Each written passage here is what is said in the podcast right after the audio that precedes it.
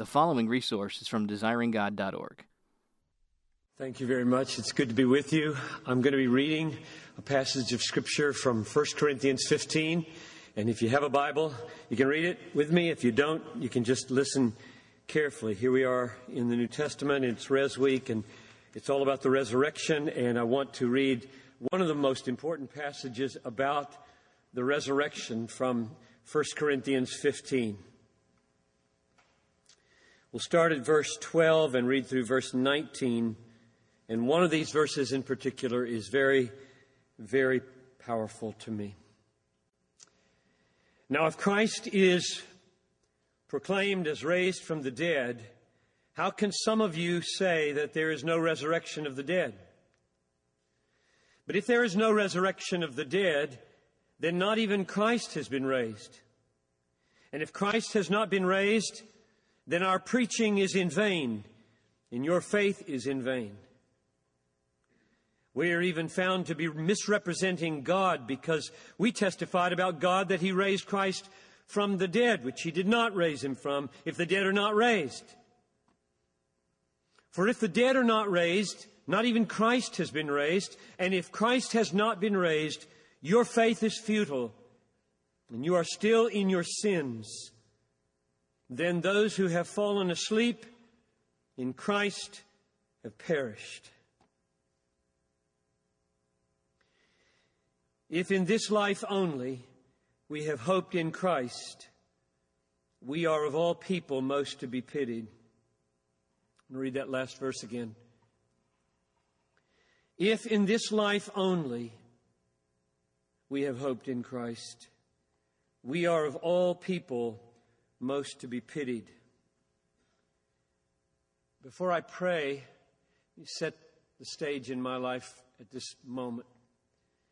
Yesterday was my day off, and as usual, my wife and I went out for lunch, this time to Old Country Buffet, where only old people go.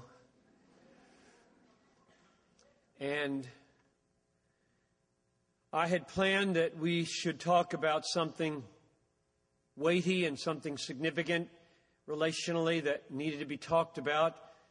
I had prayed earnestly that it would go well, and it went very badly. Uh, so badly that all through the afternoon we could scarcely talk to each other. And I felt like crying all afternoon. You ever had an afternoon like that? Every phone call, just, I don't want another phone call. Now, my wife and I always kneel and pray together before we go to bed at night, and we read from a devotional book called uh, Light on the Path. And uh, so uh, we knelt. You can imagine how awful this is, right? This is just, you're hardly talking to each other, now you're going to talk to God. And we knelt beside each other as we always do. It's a discipline. We'll do it whether we can or not. And I read the short devotional. And then usually the pattern is she prays and then I close. And she asked, Well, are we going to talk? Because you just don't go to bed with it this tense. And uh, I told her that I couldn't find words to express what I was feeling. And she said, she just began to pray. And then I, I prayed for help and, and we closed our book and, and crawled into bed and went to sleep. And I got up before she did and left before she got out of bed. And just before I walked to the car, I walked into the room and she waked up and I kissed her on the cheek and I said, It's not your problem. It's my problem. It'll be all right. And I left and came to Texas. So that's where it is in the Piper household right now. And here's three reasons why I'm telling you that. Number one, you need to know that when hotshot preachers come to campus, they are imperfect, fallible, emotionally embattled sinners who need a Savior every day of their lives. So beware young people, of thinking too highly of any man.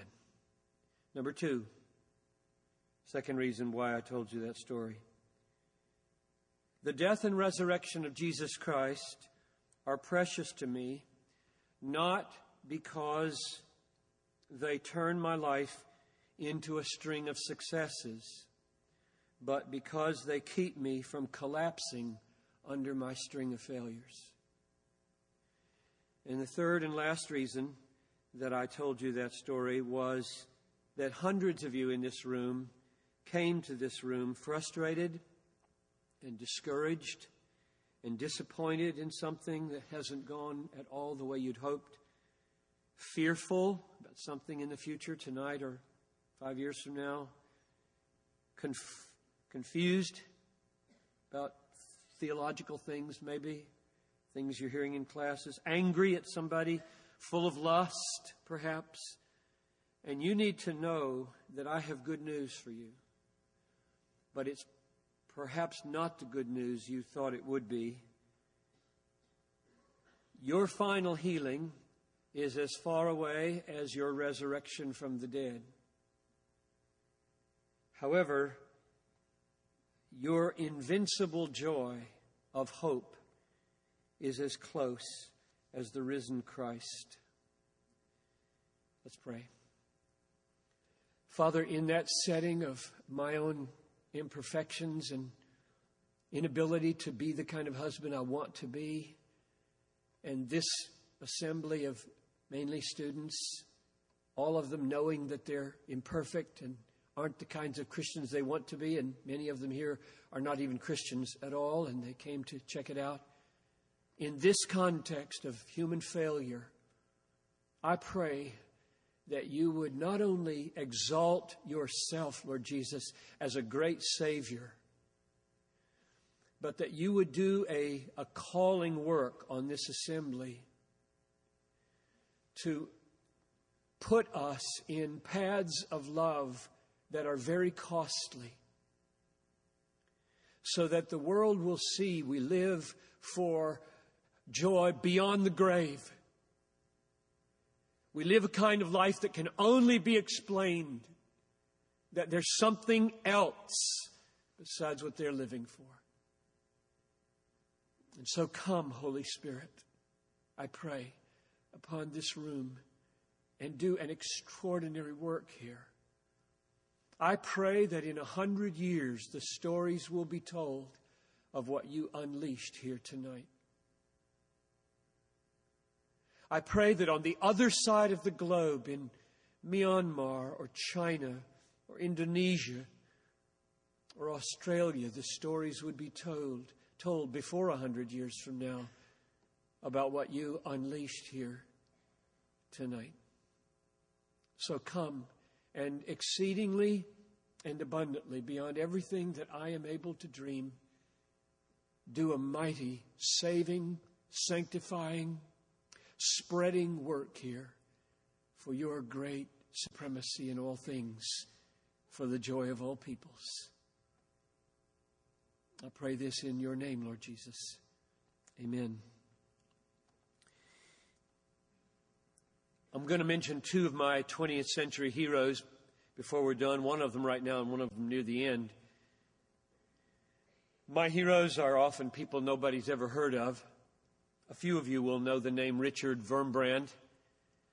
Richard Wurmbrand was a Romanian pastor and was imprisoned and spent over 12 years of his life in prison because of the communists and was tortured in prison and wrote a book tortured for Christ. And he came to our church once. He's dead now. And he came to the Twin Cities another time. And I remember both of those times very distinctly. I felt like I was in the presence of an extraordinary holiness. The one time he spoke to about 12 pastors, that's all. He walked up on the stage, and we were in the first two pews of this little church and he sat in a chair to speak, and he took his black shoes off. He unlaced them and took them off. I didn't understand that, but his wife, who happened to be with him that time, told us later that he was tortured, among other ways, by the way they beat his feet, and it simply felt better for him to speak without his shoes on. He told a story there about whether we would embrace suffering or not. He, he posed questions like this. He said, If your wife was pregnant and another brother's wife was pregnant, and you could choose, one of them had to be a child profoundly disabled, and you could choose which was yours, which would you choose? A life of faithfulness in the pain of helping a child grow up and deal with a disability or, or the life of ease? He gave us a series of questions like that. They were deeply moving to me as a young pastor. This was about 25 years ago. I went and got some of his books, and I read this story in a book, and this is the one that launches me into the message. He told the story of a Italian Cistercian monk.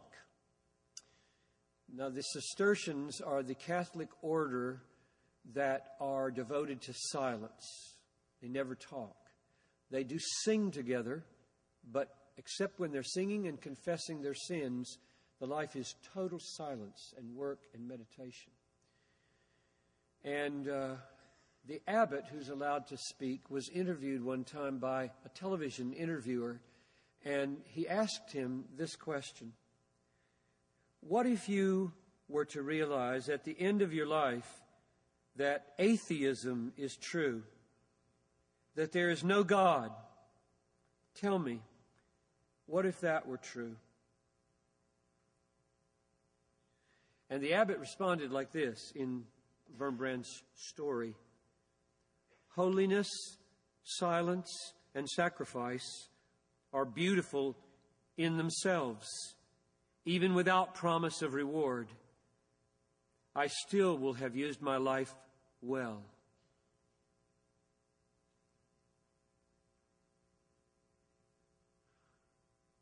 Now, I wonder if you're remembering the last verse of our text that I read, which is the diametric opposite of what this abbot said. Paul said, if for this life only we have hoped in Christ, we are of all people most to be pitied. So, why did Paul not agree with the abbot? Why didn't Paul say, even if Christ isn't raised from the dead, even if there is no God, a life of love and labor and sacrifice is a good life.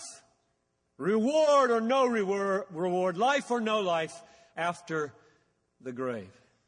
Why didn't he say that? Why did he say, if in this life only we have hoped in Christ, pity us, we're fools.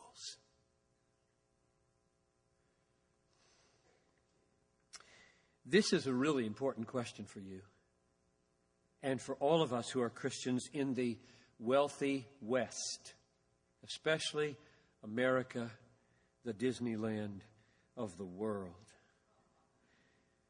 It seems like in, in evangelicalism today, or just Christianity in general, we are prone to offer Christianity to people persuade them with the earthly benefits that it will bring them psychological benefits of peace of mind or relational benefits. Maybe your marriage will go better after 38 years, for goodness sakes. Or the fruits of the Spirit love, joy, peace. I mean, be a Christian and, and you'll get your act together. Be a Christian and, and life will come together. It'll, it'll go better for you. That's generally the way I think we talk, we evangelize. So what's wrong with the apostle Paul? What's wrong with him? If there is no resurrection, in other words, if this is it, this is it, We're fools. What are we doing? Living like we're living. We are of all men most to be pitied. So what is wrong with Paul? Why, why does he say things like that? It's not a good sell for Christianity.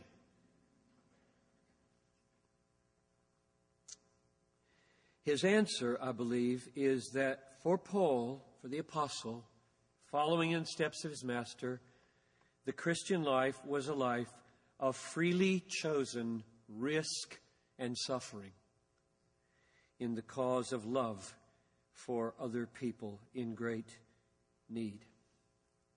Oh, yes, there was joy,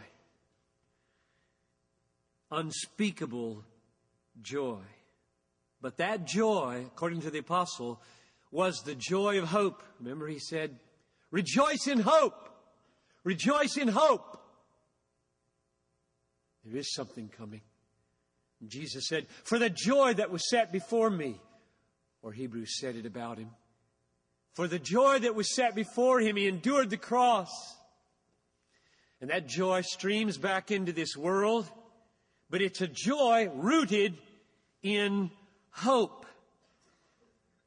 So Paul is saying here that this hope of resurrection and what would come with Christ beyond the resurrection freed him to embrace suffering that he never would have chosen if he did not believe in the resurrection from the dead. The life I have chosen is a fool's life, he said, if there is no resurrection from the dead for me and for those for whom I am suffering.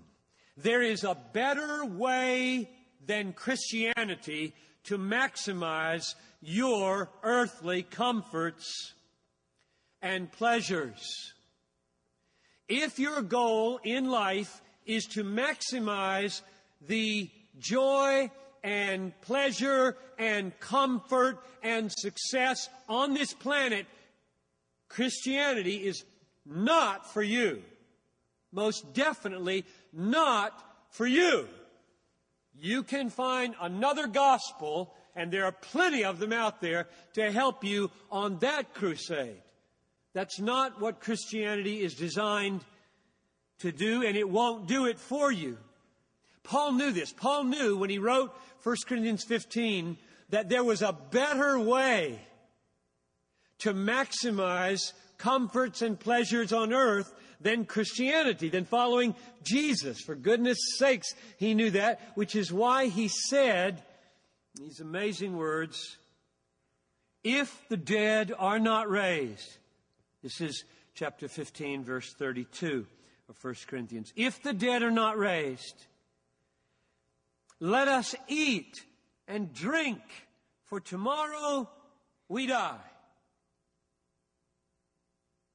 Now, when he said that, if the dead are not raised, let us eat and drink. He did not mean, let's all become gluttons and drunkards. Because gluttons and drunkards in this life are to be pitied just like stupid Christians who have bought into a myth that isn't going to come true. That's not the way to maximize your pleasures in this world, to become a glutton and a drunkard. When he says, if there's no resurrection, let us eat and drink, he means be normal. Be middle class. Just eat and drink and exercise. There's an article by Lance Armstrong in the American magazine all about his crusade to help people who are cancer survivors, like me, so far. And it, he said, eat near the farm and exercise every day. And then he had this little line the scale never lies. Now I looked at the newspaper across the aisle from the man he was reading, obviously written by a woman, and it said, The hips never lie. So clearly, people are concerned about health. And Paul said, that's exactly where you should devote your energies if you want to maximize your pleasures on this earth.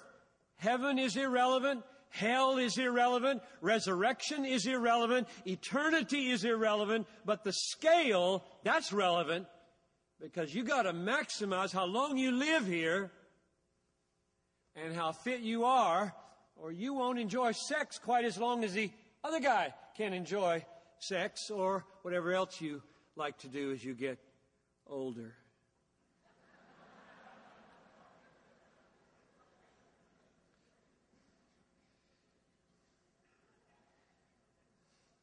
There was joy in Paul's life, huge joy, but it was the joy of hope.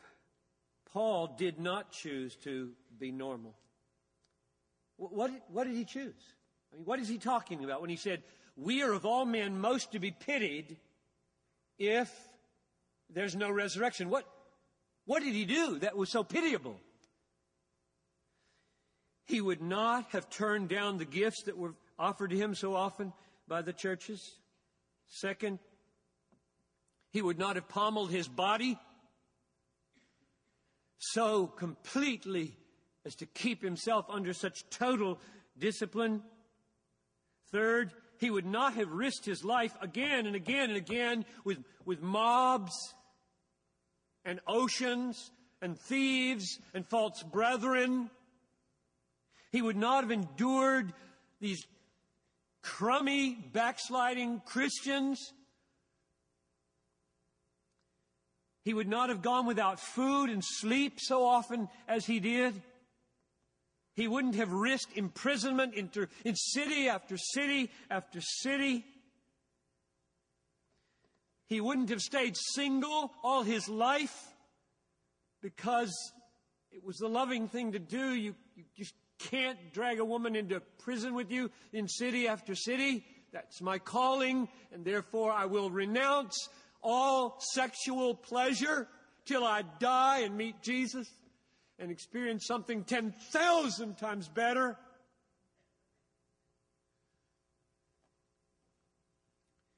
That's what he meant when he said, We are of all people most to be pitied if there's no resurrection from the dead. So if you want to maximize eating and drinking here, there's another religion that you can follow. Almost all Americans believe it.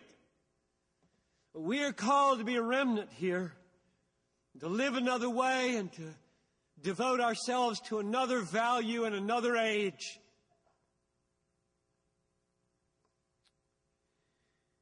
So, Paul did not see his relationship with Christ as the key to maximizing his comforts and said, We are all men, of all men, most to be pitied. Now, why? Why did he choose that lifestyle? Because he chose it.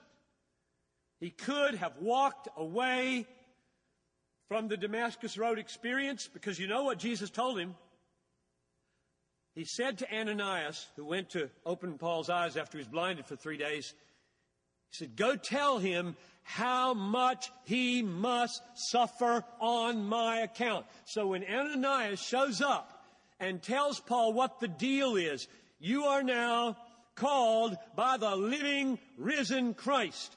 And his mission for you is to maximize your suffering for the sake of the extension of his kingdom. Paul could have said, no thank you, and walked away, and he didn't do it. Why? And know that as I turn at this point in the message to the why question, I really am here on a recruitment mission. I'm not here to entertain you. I'm not here to even just get you believe in the resurrection.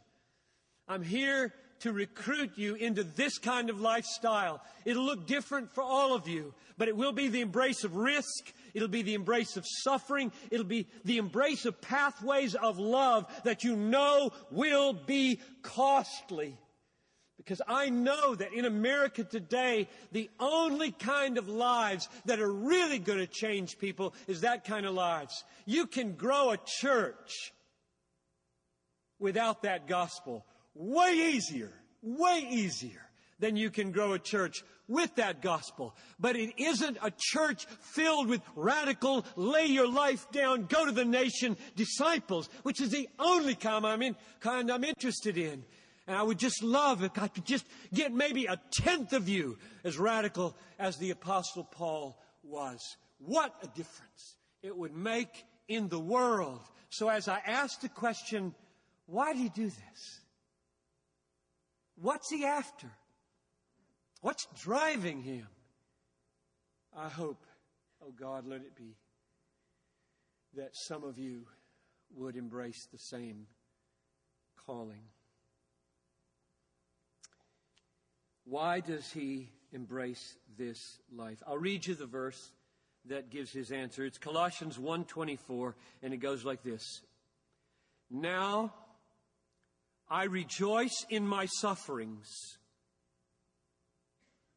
that's a very strange statement, isn't it? Rejoice in my sufferings. I rejoice in my sufferings for your sake. He's talking to the church when he says your. And in my flesh, I am filling up what is lacking in Christ's afflictions. For the sake of his body, that is the church. Now, that's an almost heretical thing to say, isn't it? In my flesh, which is suffering, I am filling up what is lacking in the afflictions of Christ. What in the world, Paul, do you mean lacking in the afflictions of Christ? Who in the world do you think you are saying that there is anything lacking in the afflictions of Christ? We know from Paul's own writings there was nothing lacking in their atoning worth.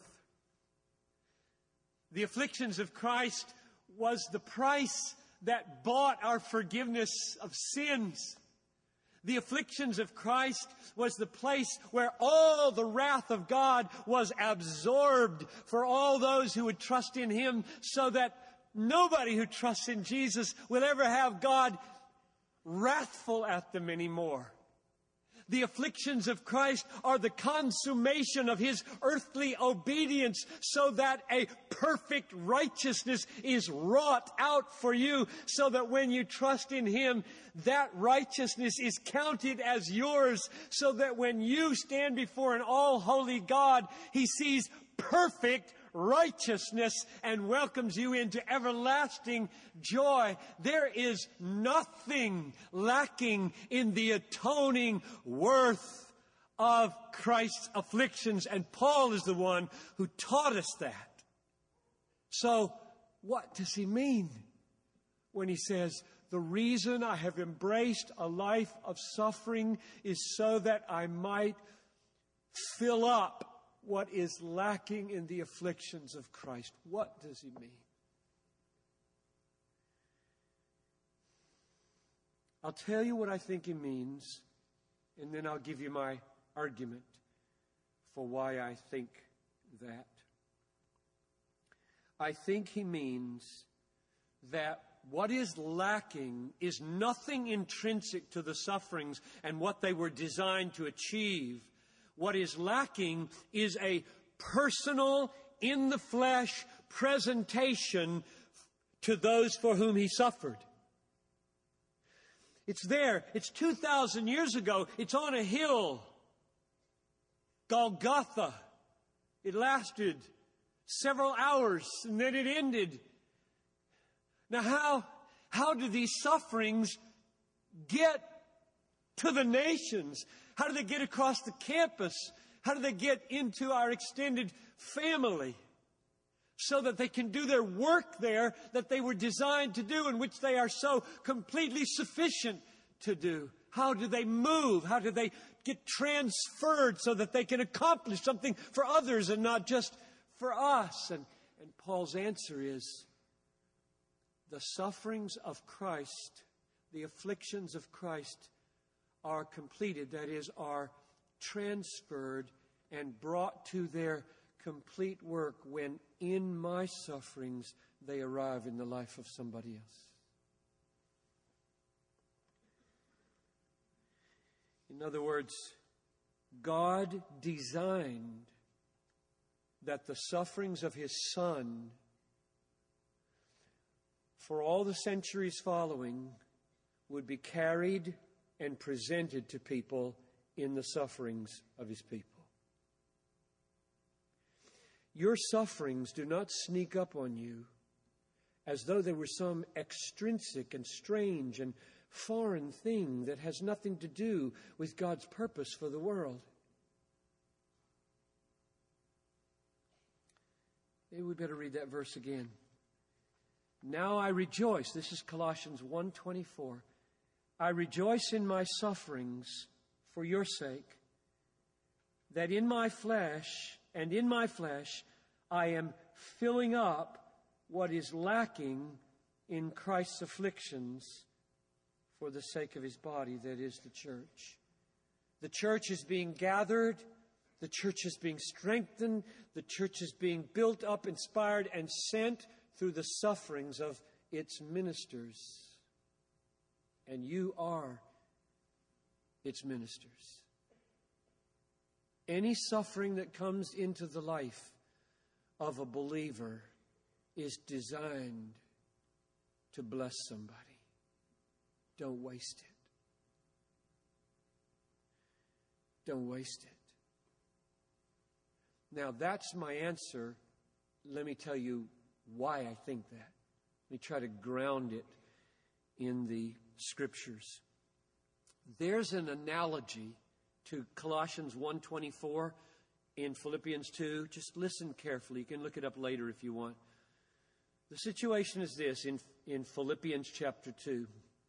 The church in Philippi, which is over in northern Greece, wanted to send to the Apostle Paul a love gift, probably clothing, books, money, maybe some dried foods. I don't know. Paul is in prison in Rome.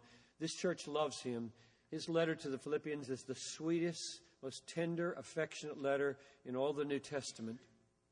So you know there's a wonderful relationship here between Paul and the Philippian church. So the Philippian church sends this love gift to Paul in Rome in the hands of Epaphroditus. Knowing that the journey is dangerous, you carry anything valuable, it's dangerous. Epaphroditus almost died in taking this love gift from the Philippians to Paul. It says that in verse 27 Paul says he was sick to the point of death. And then he writes back, having received the gift, he writes Philippians back to the church in Philippi. And he says in chapter 2, verse 29, that they should honor people like Epaphroditus. He risked his neck, he got sick, he almost died. Now come the words that are almost identical in the original language. You can even hear it in English with the text in Colossians 1:24. Listen to verse 30 of Philippians 2. Because he came close to death for the work of Christ, risking his life to fill up what was lacking in your service to me. Same words fill up what was lacking, not your afflictions this time, but your service to me. So, what was lacking in their service to him? Let me read the answer from a commentator from a hundred years ago. Marvin Vincent gets it exactly right. Listen to what he says. The gift to Paul was a gift of the church as a body it was a sacrificial offering of love, like Christ on the cross. What was lacking was the church's presentation of this offering in person. This was impossible. And Paul represents Epaphroditus as supplying this lack by his affectionate and zealous ministry. I think that's exactly what the words of Paul mean in Colossians 1:24 when he says, "In my flesh as I rejoice in my sufferings, I am filling up what is lacking in the afflictions of Christ." What does he mean? The afflictions of Christ were a love gift to the world. They are there for anybody who will have them, and they will cover anybody's sins and they will remove the wrath of God from anybody who receives them. And they will establish a righteousness for anybody who embraces them. But people don't know them. They can't see them. They can't get their hands on them. And God has a solution for that. And it's Colossians 1:24. I will send you, Paul, and I will show you how much you must suffer as you fill up what is lacking in my afflictions, namely a personal presentation to the world of my afflictions. But now make sure you see this because it's not simply a personal presentation like tell the gospel. That's essential. I'm doing it right now with my mouth. That's essential that we open our mouths and tell the old, old story. That's not what Colossians 1.24 is saying, however. Colossians 1.24 is saying, in my flesh, as I suffer, I transfer the sufferings of Christ visibly, tactily, into the lives of neighbors, into the lives of nations. They see my suffering as I proclaim to them the suffering in Christ, and they see Christ in me. Notice, it isn't just that he says we are completing the sufferings of Christ by taking them to the world in the form of our own willingness to suffer, but he's doing it with joy. I rejoice in my sufferings for your sake, filling up what is lacking in the afflictions of Christ. I don't want any of you to follow in this pathway if you can't do so with joy. Because you just make a bad name for Jesus. Grumbling sufferers for Jesus are a contradiction in terms. What marks Christians as the light of the world, I'm not making this up I'm getting this from Matthew 5, is joy in suffering. Do you remember Matthew 5? Let me just give it to you. Blessed are those who are persecuted for righteousness' sake, for theirs is the kingdom of heaven. Blessed are you when men persecute you and revile you and say all kinds of evil against you falsely on my account. Rejoice and be glad in that day, for great is your reward in heaven. The resurrection will sustain this joy through anything. You know what comes next? This is the Sermon on the Mount, chapter 5, Matthew. You are the salt of the earth. But if the salt has lost its flavor, it's good for nothing but be thrown out and trampled underfoot by men. You are the light of the world. So I would ask you, in that flow of thought, what is the tangy salt and the bright light of the believer?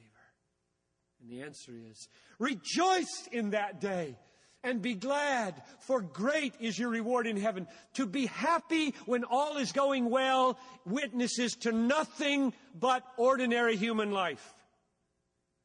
But to be glad with Paul while suffering to transfer the afflictions of Christ to some new person or new people group, that's a miracle. And the world asks, what is the reason for the hope that is in you because they can't account for the way you live. You, you, see, don't you, why I said a little while ago that those of us who live in the West, and believe me, I'm not pointing any fingers at you here. Look at this. I have a coat on and a shirt, trousers, shoes on my feet, socks. I'm staying at the Hilton. I will fly on an airplane tomorrow with a ThinkPad in my lap. I am thoroughly Western and thoroughly endangered. You know, we had a another young missionary couple who emailed me the night before I was to commission them. They were inviting their unbelieving family to come to the commissioning. We always put our young missionaries before we send them out, put them in front of the church, pray for them, and uh, and parents get really mad at me. I, I had a parent one time say, "If my son doesn't come back, I will kill you." So their parents were out there and they said, Would you say something to help them understand that it's okay for us to take our grand, their grandchildren to this hard place? They were going to Somalia, in fact, Darfur. Uh, so here's what I said, if I can remember. This just came to my mind. I, I presented them. I didn't know who their parents were out there. But I said, you know, Jesus never said it'll be hard for a missionary kid to get into the kingdom of heaven. Jesus never said it's hard for a person in Darfur to get into the kingdom of heaven. Jesus just said it's hard for a rich man to get into the kingdom of heaven. And so the most dangerous place to raise a kid is America. I don't know whether those parents got any help from that or not, but I do. I have raised four sons, and I'm raising one daughter who's 11 years old right now, and I know what the danger is, and it isn't suffering. The boys, my, one of my daughters in law just had a biopsy on her stomach last week, and that two weeks waiting for the biopsy was the best two weeks of their marriage, I think. I mean, I would say so. It's when you walk next to eternity that good things happen. Things get real. You're not just playing with Jesus anymore. He's real or he's a fake. This is a myth or I'm, I'm real. So joy is there because the resurrection is true and real. So let me close with um, a story or two that illustrates what I'm saying. I said I would mention one of my other heroes. The first one was Richard Wurmbrand, 20th century hero. My other, another 20th century hero is J. Oswald Sanders, great missionary statesman. I was at Trinity Seminary in Deerfield, Illinois, a few years ago, working on a book, and word came that J. Oswald Sanders was going to be in chapel. And I was just hiding in an apartment. I didn't want to, I didn't want anybody to know I was there. But when I heard that J. Oswald Sanders was going to speak in chapel at age 89, I knew this might be my last chance to see him. And he's gone to be with the Lord now. And so I snuck in and sat in the back row, and I remember uh, this story that he told. Here's a little parenthesis of something he told that also made an impact on me. I'm 61. He said, he was 89 telling this story. Old man. Walked a long time with Jesus. He said, When I turned 70, I began to write and I've written a book a year since I was 70. 19 books since he was 70. That's better than golf, fishing, lollygagging around in some coral reef while you're supposed to look cool, tanned at age 70? Really? Oh, give me a break put some clothes on, and do something significant.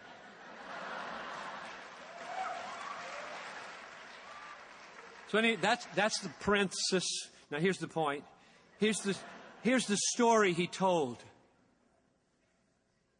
I've got it written here. Let me just paraphrase it with my own words. Understand that when I quote it, I'm making this. I've got the exact quote, but I'm going to say it in my own words. An itinerant evangelist in India, very poor, uh, walking from village to village, sharing the gospel. Sometimes received, sometimes uh, spurned. It's long hours late in the day, and he comes to one more village. He's not sure if he has the energy, but he goes in and he receives a terrible reception, and they literally drive him out of the village. And he's frightened and he's exhausted. He lies down under a tree and goes to sleep.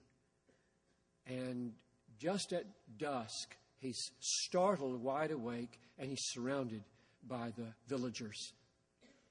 And the big man in the village, he thought, oh, what's going to happen? And the big man said, We wanted to come see what you were doing out here. And now that we have seen your blistered and bleeding feet to bring us this news, we would like you to tell us again what you said in the village.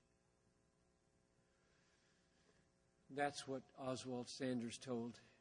And it's a perfect illustration, I think, of Colossians 1:24.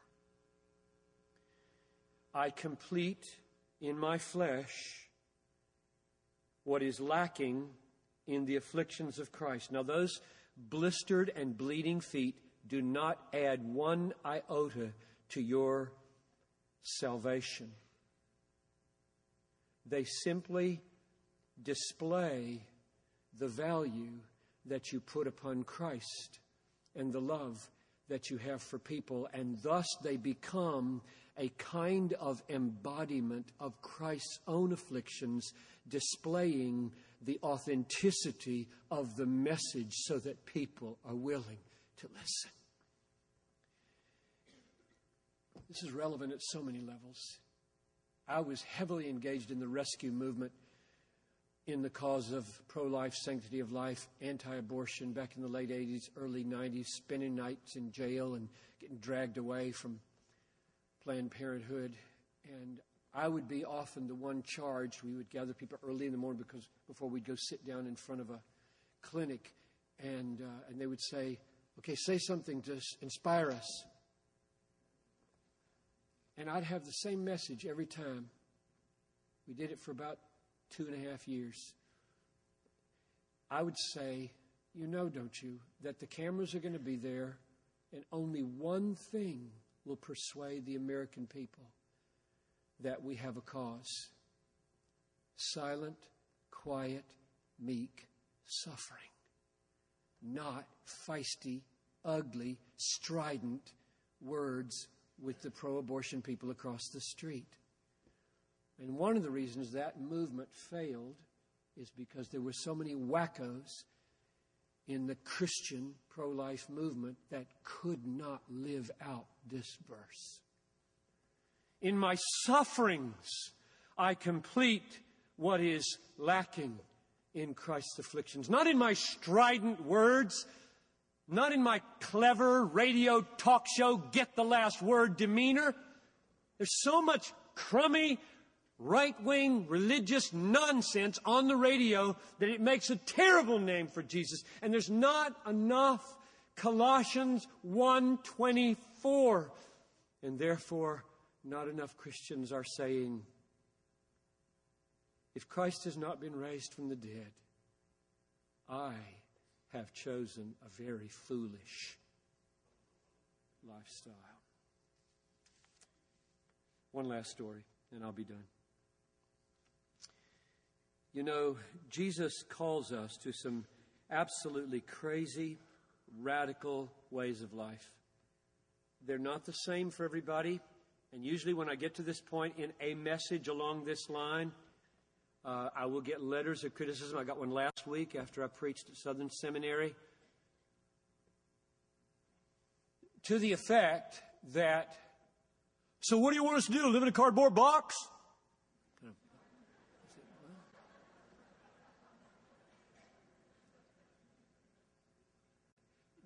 Jesus said when he watched a, a, widow put her last two coins in the temple offering, he watched her do this and he commended her and said she gave more than all the wealthy because out of her poverty she put in all the living that she had. Now, if I preached that and walked away, I would get letters. So, what are you going to expect her to pay her rent with?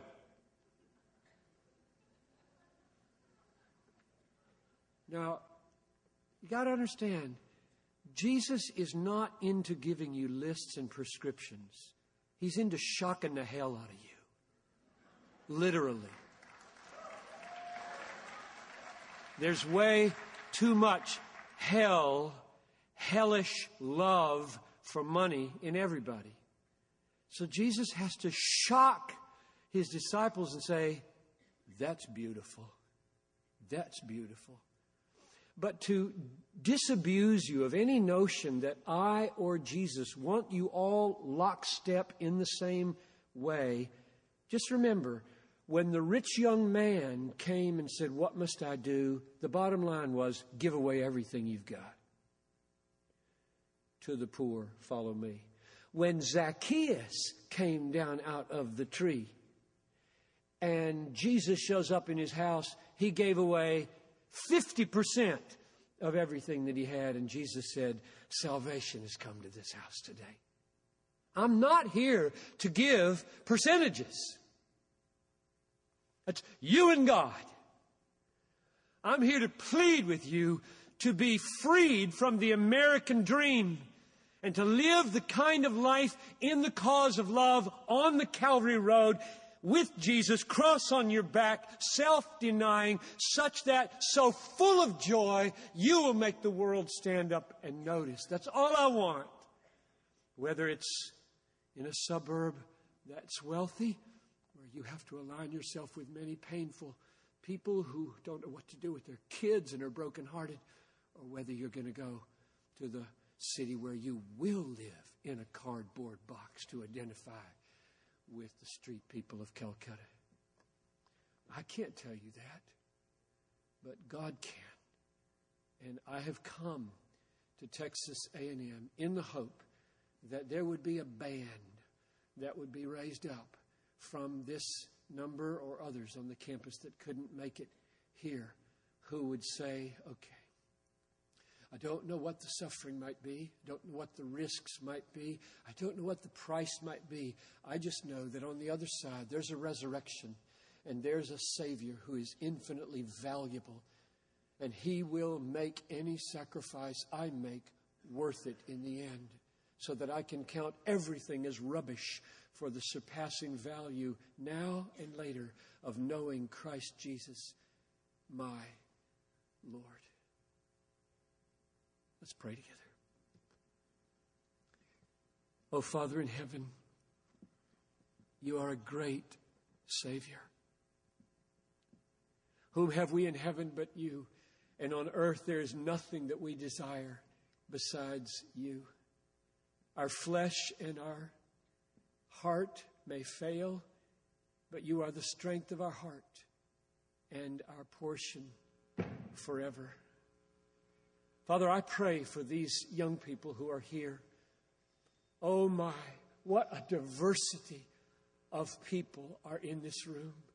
So many different gifts, so many, different levels of unbelief and belief in this room. Would you, Holy Spirit, come and reveal Christ as supremely precious and valuable and worthy of every possible sacrifice that could be made to display your value. And Lord, don't let us do it as an end in itself. Forbid that anybody would become an ascetic here just because it might be cool to go without. Grant, I pray, that we would love people Love the hardest people. Love the distant people. Love the people who don't have any access to the gospel, and the only way to get it to them is to risk our lives. So, God, let there be a great awakening at Texas A&M University. You are a great God. Oh, how great is our God. Thank you for listening to this resource from desiringgod.org. If you found it helpful, we encourage you to enjoy and share from thousands of resources on our site, including books, sermons, articles, and more, available free of charge. DesiringGod.org exists to help you treasure Jesus more than anything else, because God is most glorified in us when we are most satisfied in Him.